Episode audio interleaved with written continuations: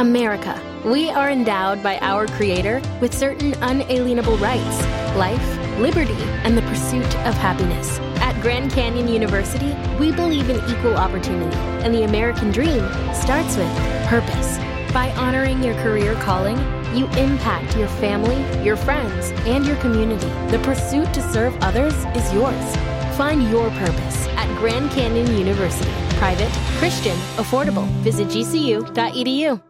I'm Richard Syrett. Join me on Strange Planet for in depth conversations with the world's top paranormal investigators, alien abductees, Bigfoot trackers, monster hunters, time travelers, alternative archaeologists, remote viewers, and more. As I was on the way to Area 51, I was stopping on the side of the road and just taking measurements. And I found this one spot where time slowed down by a fraction of a second. It's not supposed to do that from the two big categories animal mutilations and human abductions. You have to conclude that genetic material is being harvested. Well, I reached for a rifle and uh, I, I, turned and looked, and it was it was already moving away, and it was descending the bluff. Uh, there's no way any human could have went down it. It was probably a 75 degree angle straight down, almost.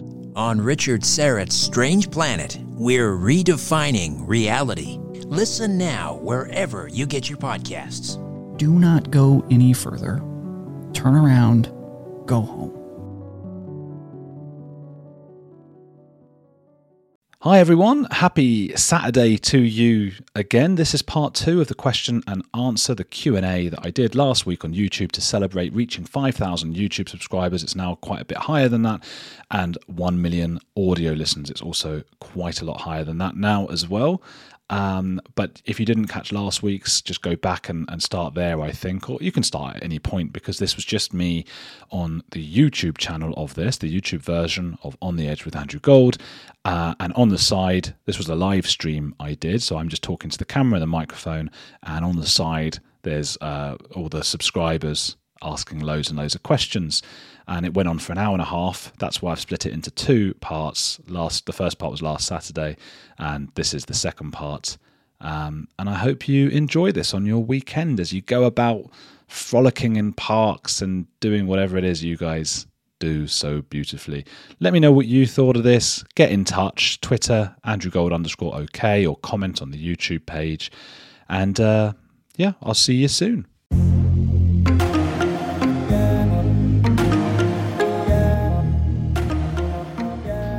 Question, Joe Lynn. Were you born slash raised in Argentina, and when did you move to Europe? No, I was born and raised in the UK in London. Uh, I moved to uh, well, so after all the stuff I was explaining before, I moved to um, Colombia, Medellin, Pablo Escobar's former hunting ground, or where he was from.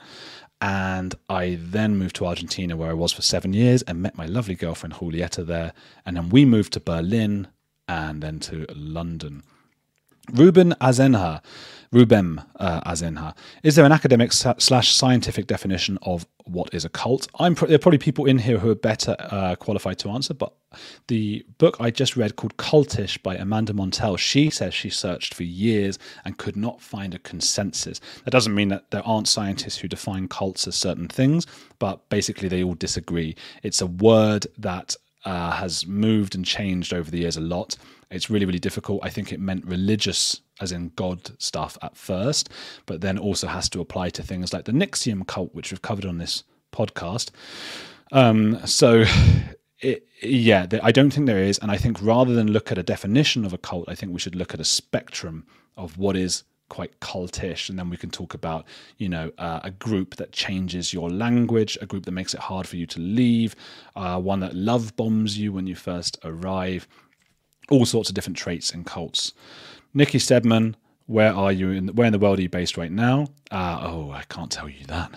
No uh, in bristol. I'm in bristol. We moved here after germany. Uh, we'd never been to Bristol, but I knew it looked nice. It had the courses that my girlfriend wanted to do, um, and it's just a beautiful, beautiful part of the world. And it's far enough away from my family. Uh, it's just the right distance, so we can go back and see them on the weekends or whatever, but not all the time. Um, lots of nice people saying things. Uh, YMCA has written, Who are your favourite people from the BBC? Do you like Rod Middle. That must be Rod Liddle.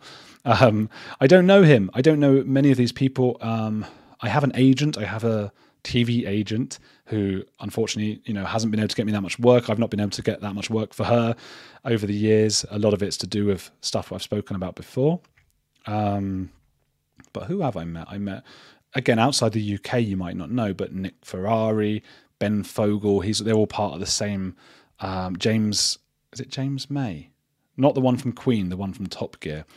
Um, ben May, James? No, it's James, isn't it? Yeah. So him, everyone seems nice. Um, yeah, my friend Tessa Dunlop, uh, she's fantastic. She's a historian. She's been on the podcast. Uh, and yeah, I love Louis Theroux. I like all of them. They all seem all right. Uh, I'm just going down to look for the next question. Really, I need someone sort of feeding me these, don't I? Questions I should do. I'm just I'm cautious of the people listening to the audio about any gaps. They've probably given up listening by now. Mm-hmm. People adding Gentlemen in Moscow to their list. To Kill a Mockingbird. What a great book that is, Marianne. Mm-hmm. Just scrolling down. Cat's Cradle. Carlin likes that. Good. She's right to like Cat's Cradle. There's all the book stuff. Ray J asks, "What's your favorite?" Oh no, YMCA is asking to rank my last Lloyd Evans interview of all the interviews I've done. I think it was not a good interview because I didn't push him enough about. This is Lloyd Evans again for audio listeners, who's uh, the ex Jehovah's Witness who was found to be, um, you know, canoodling with sex workers and stuff like that. I think it was not a good interview because it was um, I think I was expected to be his PR a little bit. I didn't want the confrontation, and we went round in circles with me asking him to say sorry. So I think it's actually one of my worst interviews, but it has gotten me a bit of uh, hoo ha on YouTube at least. Uh, what's your favourite interview that Sean got you into? asks Ray J. um, Richard Dawkins, and thanks to that, I managed to get him on to my own podcast, my own channel. Uh, just being able to talk to him, he's a hero of mine. Uh, I got really lucky and I wouldn't have been able to speak to him if it wasn't for Sean. Again, Luke Stevenson's asking about where I am in England. That's Bristol. At the moment, I'm from Watford, though. Um, People having a go at me for needing water. I think they're joking, though. What of the which of the countries Charisma asks uh, that you've lived in has been the most challenging? Uh, Germany. Germany. Uh, well, Colombia, Medellin was just so different from anything I knew, and it was it was hard to make friends there. I went there alone. I didn't know my girlfriend yet, and I hung around. And a lot of the other foreigners were a little bit different to me. They were very into the narco stuff and very into the sort of plastic surgery side of Medellin, which is only one fairly negative side of Medellin, or positive, depending on depending on how you see it. Um, but yeah, that was hard Medellin. Argentina was great. It just felt like I was in my own little European place. I made a lot of Argentine friends. It felt like a culture that was familiar to me.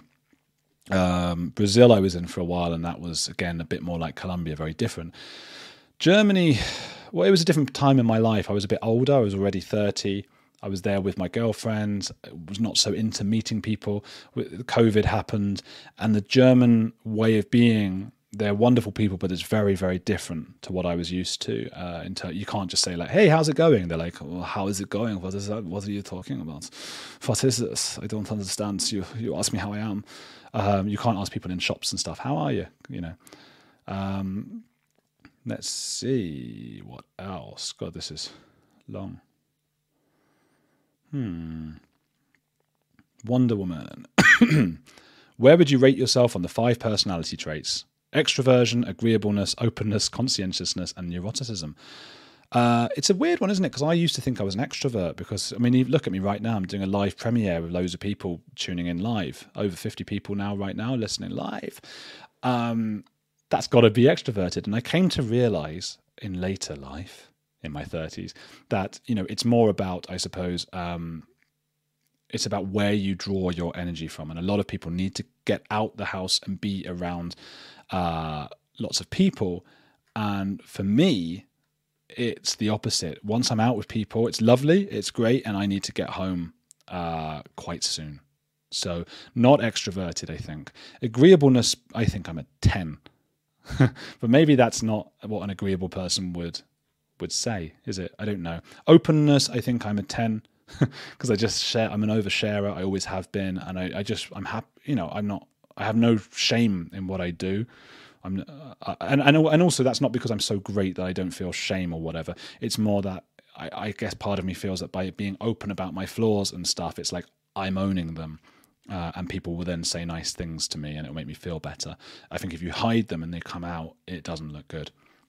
Conscientiousness. Conscientiousness. What does conscientiousness mean?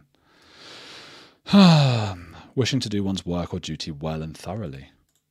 I think I'm a seven or an eight. I want it to be good. I want everything. I, I get very frustrated on the podcast that although I can control the my environment, I'm doing it on Zoom. I can I can control my microphone and my camera and invest in all the best possible stuff I can find and all that stuff. Uh, I can't control the environment of the person to whom I am speaking, and I find that really really frustrating. And sometimes they turn up and their sound is awful, and that's what the video not being good isn't great for YouTube, but the sound being bad is like bad for everyone and it does make a big difference in how engaged you might feel. Um, so that's really frustrating. I want it to be good, and even if it makes no difference to the amount of listens and views and stuff, I want it to be good. I want it to be a piece of art, you know, as much as possible. Neuroticism, I was probably about an eight or nine. I suffered terribly with OCD when I was a teenager. Um, not in like a oh pity me kind of way, but like it did. It sort of ruined my life for a few years. Uh, always just like uh, touching things and turning lights on and off. I've got a lot. I mean, if you listen back to this, it's been 53 minutes and 49 seconds, and I haven't left a break. I'm just talking, and that is the neurotic side of me not wanting to leave a single gap. so that's it. Um, Cassius Dio, what do you think of the Democrats' new Ministry of Truth?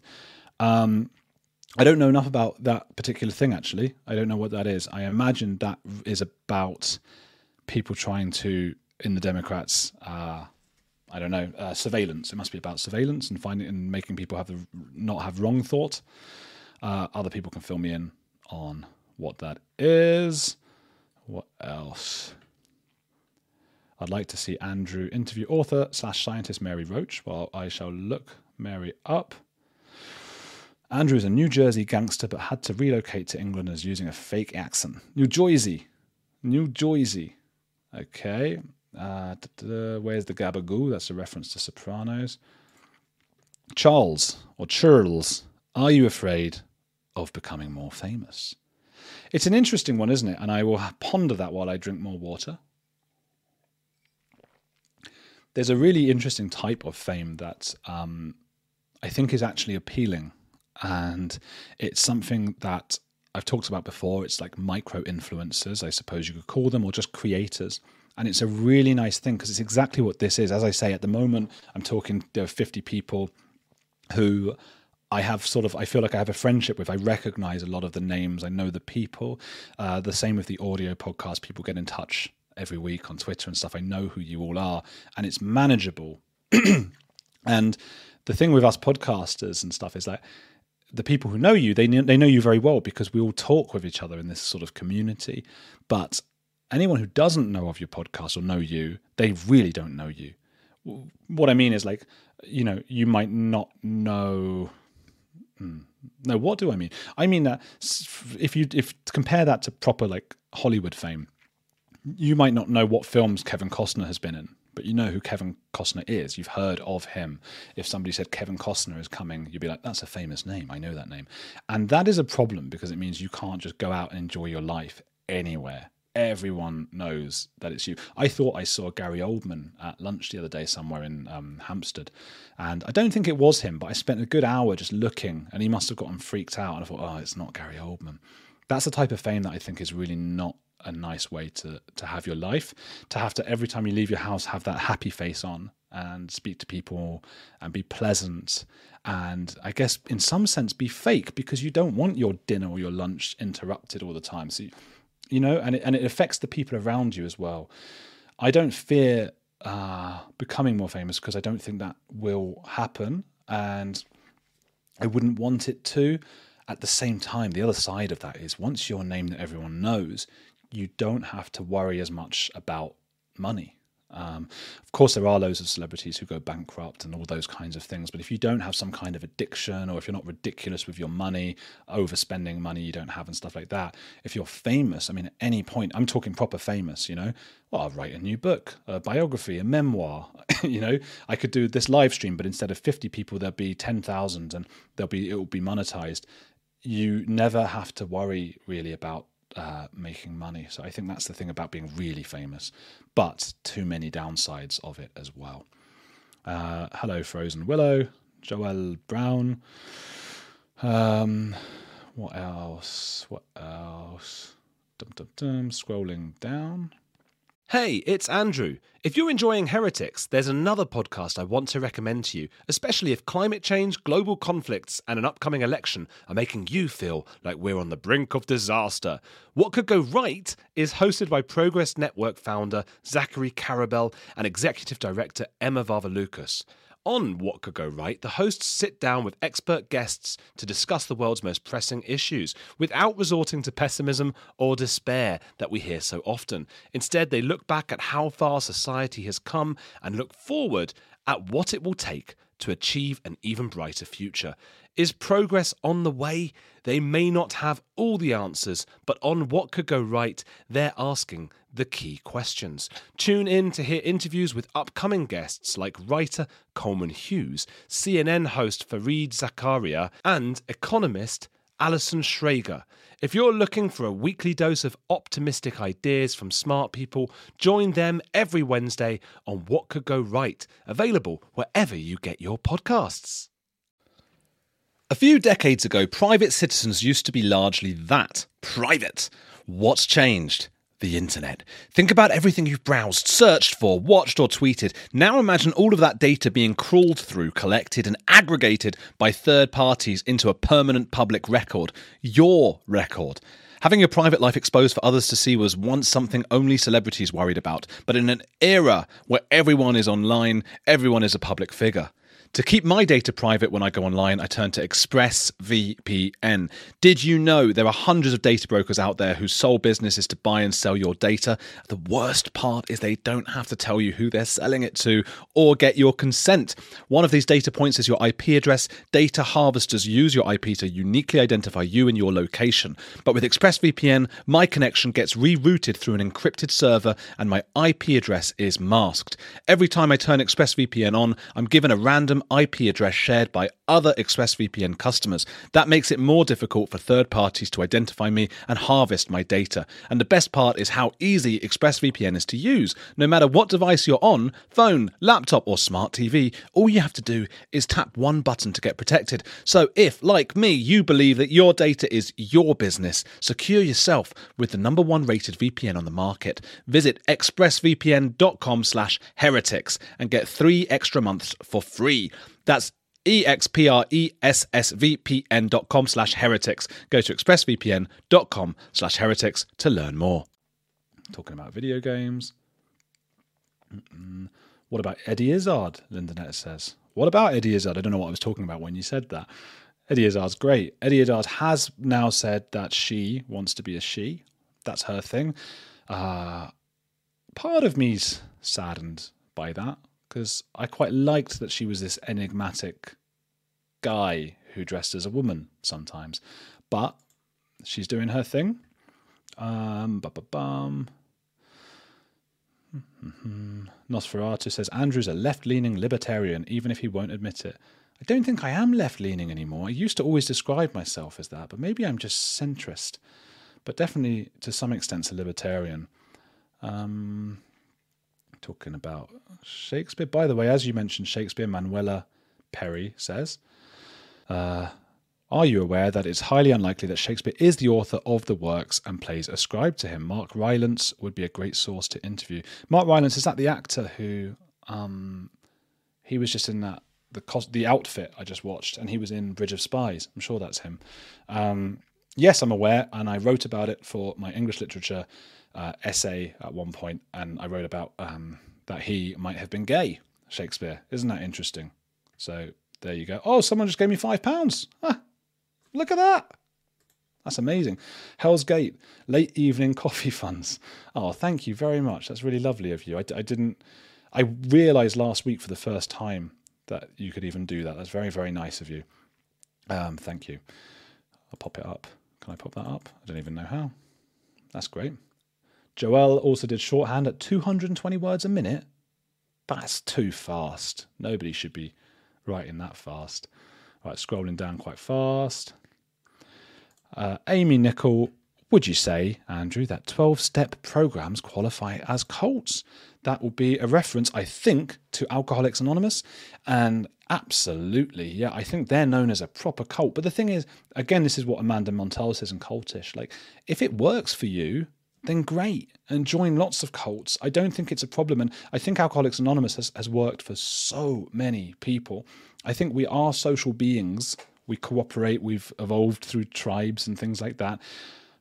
I, I, I think there's no reason that cults, in some respects, as long as they're not 10 out of 10 suicide cults, I think they can be really helpful and they've helped a lot of people. A lot of people have also i've spoken to people over the years i thought about investigating it. A lot of people have felt very bullied and excluded and forced to behave in certain ways that are similar to religions in a way uh, with alcoholics anonymous. So especially because they do i mean believe in a higher power and stuff like that. That that that is to me quite cultish. Astrid oh, i have more water actually uh, then I'll read out Astrid Algamo's comment. How did you find out that you wanted to be a journalist? Were you ever thinking about studying something else? Yeah, well, I studied English literature, and everybody says to you when you do English, like, well, what, what do you want to be a teacher? Uh, you, and that, there's that's almost in a way a cult. It's in itself. It's like a um, multi-level marketing thing where you become a an English teacher to teach people English so that they become teachers to teach other people English. Um, and you know the people at the bottom are going to lose out because and right now there are loads of people who've studied things like that the humanities and can't quite find work or what they want to do in their lives. Uh, a cousin of mine gave me some great advice uh, which is you know i'm sure a lot of people have heard this advice. He just said stop worrying. When i was 20 you'll fall into something everyone does and that's true of most people. You do sort of just fall into stuff. With journalism, I always liked writing, um, and I liked writing features, not not really news. I'm not a journalist in that sense. Um, and it just sort of happened. Uh, I loved Louis Theroux, and I thought I'll make my own documentaries. Um, TK says we need a compilation of Andrew humming. Um, just fear of leaving any silence on the audio. Um, Nosferatu. Have you ever thought of going after the kid who stole your peanut butter sandwich? Now, that was in reference to when I was living in Leeds as a student. I made a peanut butter and jam sandwich, or jelly as Americans would say. And I went walking off in the snow to go and see a friend. And there was some guy who was a bit of a drugged up, whatever. And he came over and he said, Can I, Have you got a sarnie? And I pretended I didn't know that sarnie was slang for sandwich because I thought, I'm not giving him my sandwich. I was really excited for it. And he said, "Come on," and he got quite aggressive and intimidating. So eventually, I was like, "Oh, you know what? I've got to give him my sandwich." So I tore it in half and gave him half the sandwich. He chucked it on the floor, and then he went, "I don't want your fucking sarnie, mate.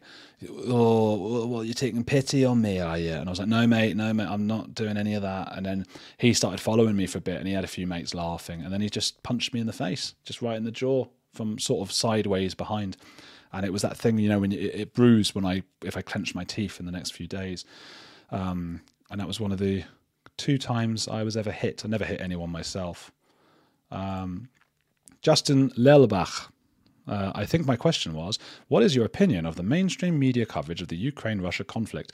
Is Russia combating Nazis, etc.?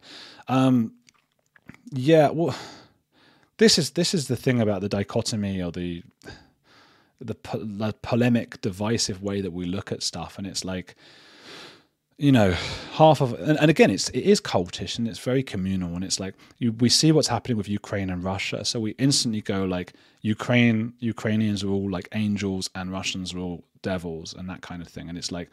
You know, I know some Russian people who have been devastated by the whole thing, and they're being made out to look like awful people just for existing. This is a country of you know fascinating, uh, rich history of literature and art and all that stuff. Um, and then everyone's getting Ukraine stuff all over their face and stuff like that. Now, there is a huge problem of neo Nazis and stuff in Ukraine. That's just obvious, as there is in Russia, uh, and there is in many countries.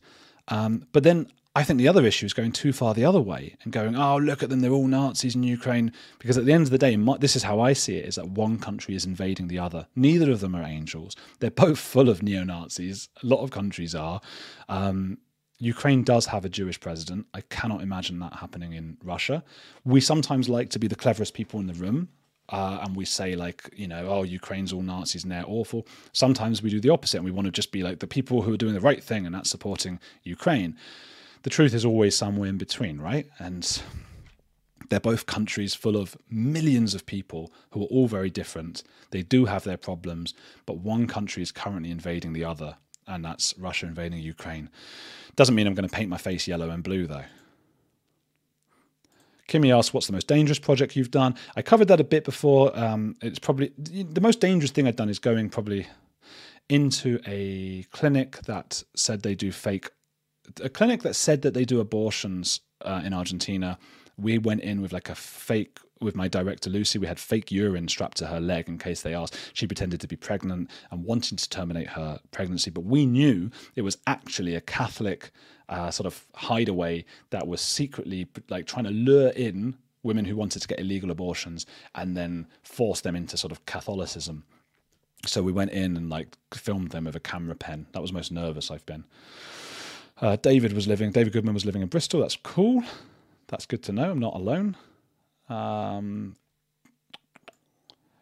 Joel Brown asks, How did you meet your girlfriend? When I was living out in Argentina, after about a year of being there, I was playing football or soccer every week at a place called BAFA, which stood for Buenos Aires Football Amigos.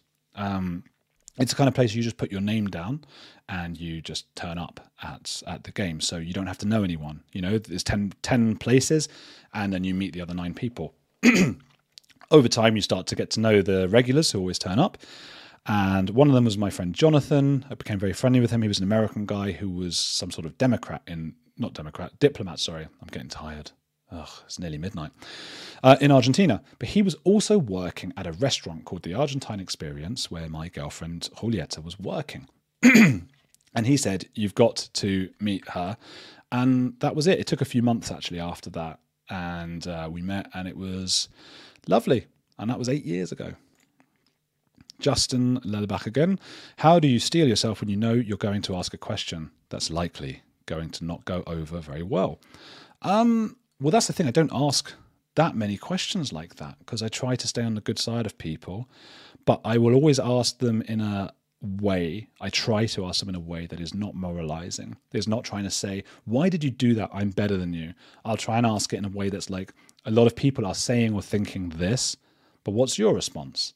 because you're entitled to one. I, am not judging. You are entitled to your own thoughts and your own response, and I'm not going to make assumptions about you. And I think when you do that, people are quite open to being honest and answering, and they uh, they respect the question. Nosferatu says, "Is it okay if I call you Drew?" It absolutely is. Very few people call me Drew, but uh, some do, um, and it's absolutely fine. People saying stuff. Justin again. Uh, uh, oh, what would the BBC not allow you to talk about or talk to? Have they ever cut up parts that you worked really hard on for stupid reasons? It's not so much that. I, I think the main thing with the BBC in terms of what I wasn't allowed to cover was myself being on the screen. Um, it became impossible, and they wanted. I mean, it was said that they wanted somebody from a minority. It would have been less insulting if they'd actually just said like someone's name who's from a minority, you know.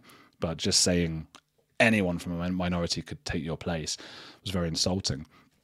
Um, as for like topics, it's really really difficult because, and that's just part of the whole process when you've got gatekeepers like the BBC involved because you've got to you've got to suggest about a million things and you've got these people there just sort of shaking their heads. You've done years of research into these things and they're going, eh, I'm not sure it will go down well with our younger viewers if you do a thing about pedophilia in Germany. Oh, I don't know about that because it's not English and stuff like that. They wanted more English stuff and I was doing a lot of stuff abroad. So that was a problem as well. Um, what else? TK says I have the same hairdresser as Tom Cruise. Don't think so. I bet he pays millions for his. Kimmy, what do you think about Elon buying Twitter? I think we sometimes jump to um, conclusions about stuff because he hasn't even. I'm not sure the deal's even gone through yet, and we don't know what he's going to do. We don't know how he's going to be. There is somebody who comes to my on my Patreon.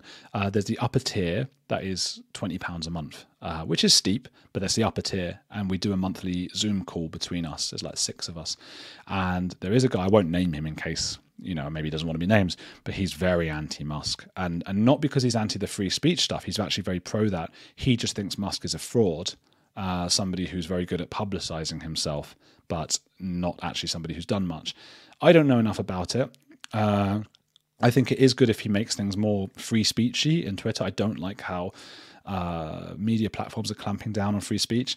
That said, it leaves a bit of a sour taste when you do see these horrible like neo Nazis and stuff in uh, on social media channels just getting away with it, and it's a tough, a really tough line to toe because we all have slightly different ideas on free speech and what should and shouldn't be allowed, and we're all entitled to those opinions.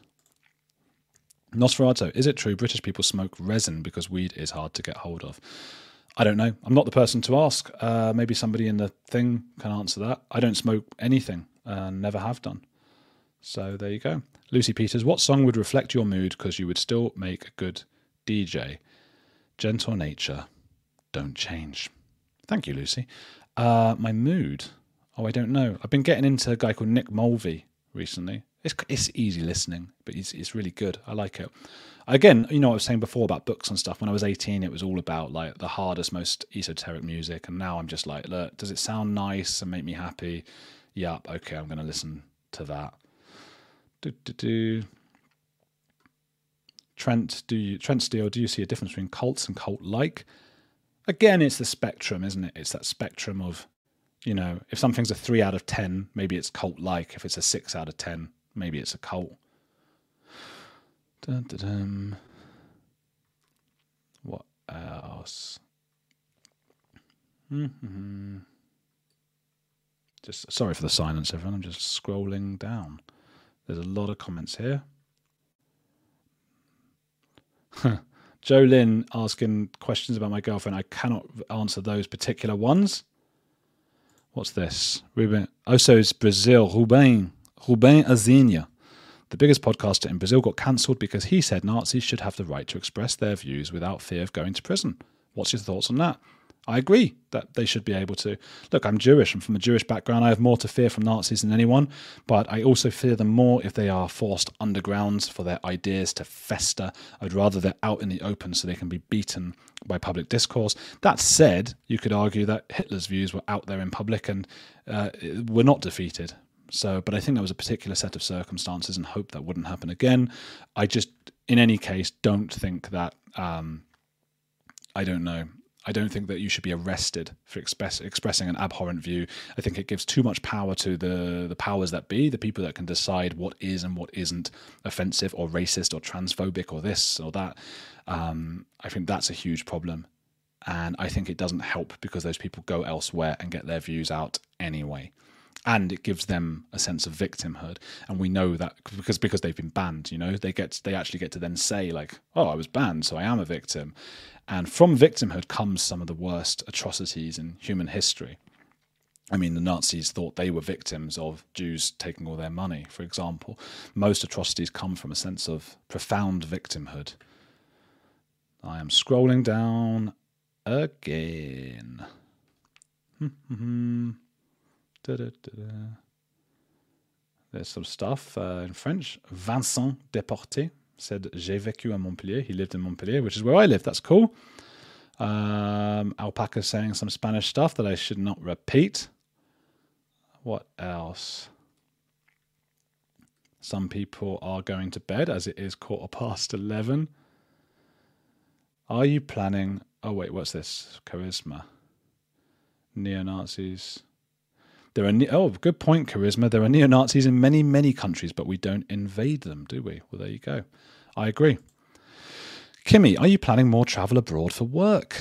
No, but I did just um, apply for some series I don't think I'll get again because of similar reasons to what I was talking about before.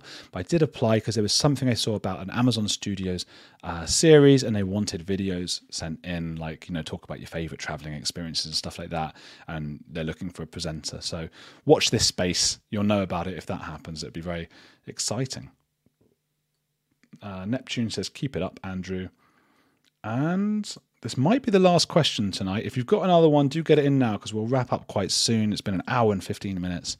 Don Ray J, are you concerned we might be heading for nuclear WW3, World War 3?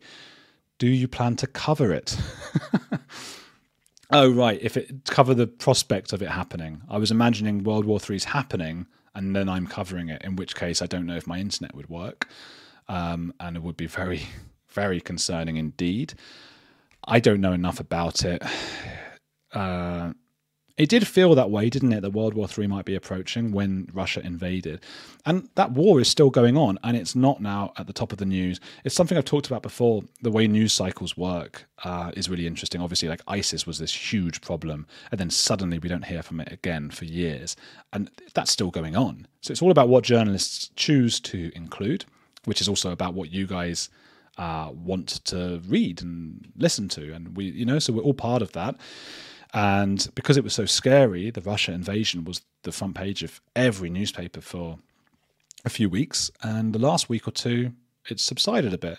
COVID subsided a little bit before that. I mean, so I am concerned, but people have been concerned. I mean, people talk about older people than me, of course, in their 60s now or 70s. They talk about the 50s and 60s, where every day they woke up with the fear of um, atomic bombs, nuclear war, and stuff like that, and it, it didn't quite happen. So let's just keep living our lives day by day and see what happens. Hopefully, if something like that does happen, by the time it happens, we won't even know about it, if you know what I mean.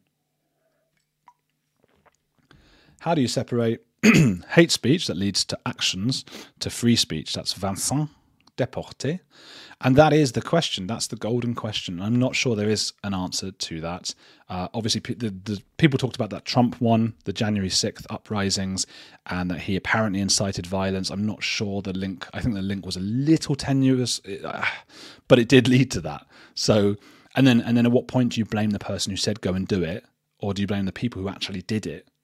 Um, I know there are, for example, laws against pushing somebody to commit suicide, right? And understandably so.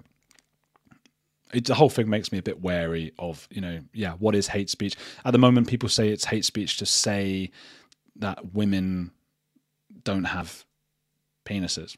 I think. I think. So, I mean, there are definitely some people who would say that's hate speech. Most um, of these things, most of these issues have two sides. Even if one side doesn't really have you know any moral rectitude. Again going back to the nazis they you know that was two sides. That was the nazis against the jews. The nazis wanted to to have their own freedom which was freedom from being around jewish people. Jews wanted the freedom to be able to exist in the, their home countries. That's their you know the, the jewish cause there.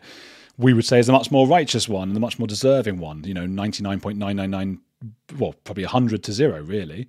But it is still two different sides when you get to like the trans issue versus critical uh, radical feminists or sorry uh, i'm just thinking of critical race theory. Radical feminists against uh, trans people well they both would say that the other is committing uh, hate speech against the other. So difficult. Uh, charisma asked favorite biography. Uh, hitch 22 christopher hitchens. I loved that. I love him. I also read the memoir he wrote when he was dying, which is just horrific to read. But he was amazing, Christopher Hitchens. Oh, Trent Steele, who would you consider to be your crowing interview? I think crowning, uh, and why? Um, I don't know. David Baddiel is probably the biggest name, even though he's not so well known outside the UK. Jon Ronson as well. It was so great to talk to him. Uh, maybe Amanda Knox or or the guy Coche Inciarte from episode 53, who survived um, the plane crash in the Andes in Chile. Uh, he's a guy from Uruguay, the rugby team, and he had to eat his friends. That is, I only put out a small clip on YouTube because the video wasn't very good in the end, but the audio is, and I made a whole documentary out of it. So if you're on YouTube and you haven't yet listened to that, go to episode 53 on Spotify or Apple or one of those and give that a listen because I think that's my most moving one. Lucy says, Thank you. Uh, and who was that again? I don't know what that's in reference to now. What says, is it difficult to monetize an independent documentary, say via YouTube, interested in covering West African tribalism? That sounds fascinating. And yes, it is really, really difficult. Um, and it's why I'm not doing it. Partly, I want to grow the YouTube channel. It's why I've started becoming more focused on the YouTube channel because, as I say, it had been the audio podcast um, the YouTube channel, if it gets to a certain size, then you get to a point where you know that every video you release on YouTube gets a certain amount of listens or views. And if you know that your your video is going to get at least fifty thousand views or hundred thousand, then you can get sponsors involved. Plus, you get the YouTube ad money. It's not going to be mad money. Um, it's not going to be what you'd get from a TV station for the amount of views. I don't think, but that's that's a sustainable business model. If you like most people have you know, no subscribers or 1,000 or 10,000 or 20,000, you need a lot of luck. And you've got to make that video first with no money or guarantees. And then you've got to put it out on YouTube and it, you could have five people watch it. And then you go, I've just spent a year making this and five people watched it. Again, you'd want to do loads of marketing before, tell loads of people about it, try and get sponsors involved. It's a hell of a lot of work. Uh, and it's really difficult that's a bit of a depressing answer. I think it sounds great, West African tribalism, and I think probably if I were you, the first thing I'd try and do, and it's not easy, is speak to different production companies uh, in in the UK or the US or wherever you might be. Tell them about the idea in a way that they can't steal it, and see if you can get that made that way. Um, what do people exactly think would happen. I've personally been saying that this is Nosferatu the Vampire, that history is so undervalued and studied today, everything happening now is just repeating a cycle. Well, I think that's true. We are very cyclical and we, you know, that's humans. We're, we're always going to act like humans, no matter how much we try and change that. We're humans. Lots of nice things. Anchor Hill says, What's your thoughts on common law? I don't know enough about it. My girlfriend does, because uh, she's a lawyer, but I don't know enough about it. I'm sorry. Uh, but thank you for asking. Do, do, do. More stuff about Johnny Depp. More stuff about Trump. The news from Ukraine. And there you go, and some mention of Lloyd Evans. I think that's calling it a night, you know. This has gone on much longer than I thought. I thought I'd get about three questions it's, and, and last 10 minutes. It's been an hour and 22 minutes. My mouth is all dry. Sorry for the noises and swallows and things. You don't want to hear that on an audio podcast. On YouTube, you guys don't care. You love it. But um, on the other one, you know. But thank you for coming, everybody. Um, oh, what's my next podcast? Because I'll, I'll put that out in a, in a second on, on YouTube at least. And for those listening on on Saturday, you know, I'm talking about Monday, so just in two days' time. Again, you might be listening after that next one's already come out. But what will it be? I'm just just going into the website. I forget because they're all done in advance now. It is it is How to Be Happier Alone by Francesca Specter. She's written a book called Alonement. So that's going to be Monday. Uh, and that's about how to just be happy alone you know and that's, that's been that's particularly relevant during you know covid stuff uh, lockdown. With a lot of us have spent time alone and she sort of says look you can be proud of that. Go to the cinema on your own. Go to the rest- restaurant on your own. So she's great. And then on thursday is one of my heroes growing up. It's chris hansen to catch a predator he had this series in america but it was broadcast in the uk where he would um, work with the police to use decoys online who pretended to be underage, you know, minors to attract uh, pedophiles. And they used to turn up at this house and talk to an actor who they thought was under 18 or whatever. And then Chris Hansen would come out and go, Why don't you have a seat? Have a seat. And uh, they would be like, Oh God, who is this guy? Is he the dad? Is he? Who is he? And the police were waiting outside and they'd grab the person. And it was just the most amazing show. And it's so, I mean, I talked before about Victorian Victorian Freak Show it's a prime example, unfortunately, but it does have profundity to it as well. I mean, we're talking about you know putting away people who would otherwise be um, molesting children. But it really is watching these people go from being respected members of society, like doctors and scientists and stuff like that, in an instant, the moment that Chris Hansen comes out and says, Why don't you have a seat? In that instant, they go from being, you know, upstanding members of society to being dregs absolute dregs of society. Their lives are over. Nothing will be the same again. And it's a TV show that allows you to witness that exact moment. So that's what's coming up on Monday. Then I've got a woman, Lauren Manning, on. Uh, oh, sorry, that's Thursday. So Monday is Alonement, Francesca Specter. Thursday is Chris Hansen to catch a predator. The following Monday is Lauren Manning, who is a woman who became a far right extremist um, in the US.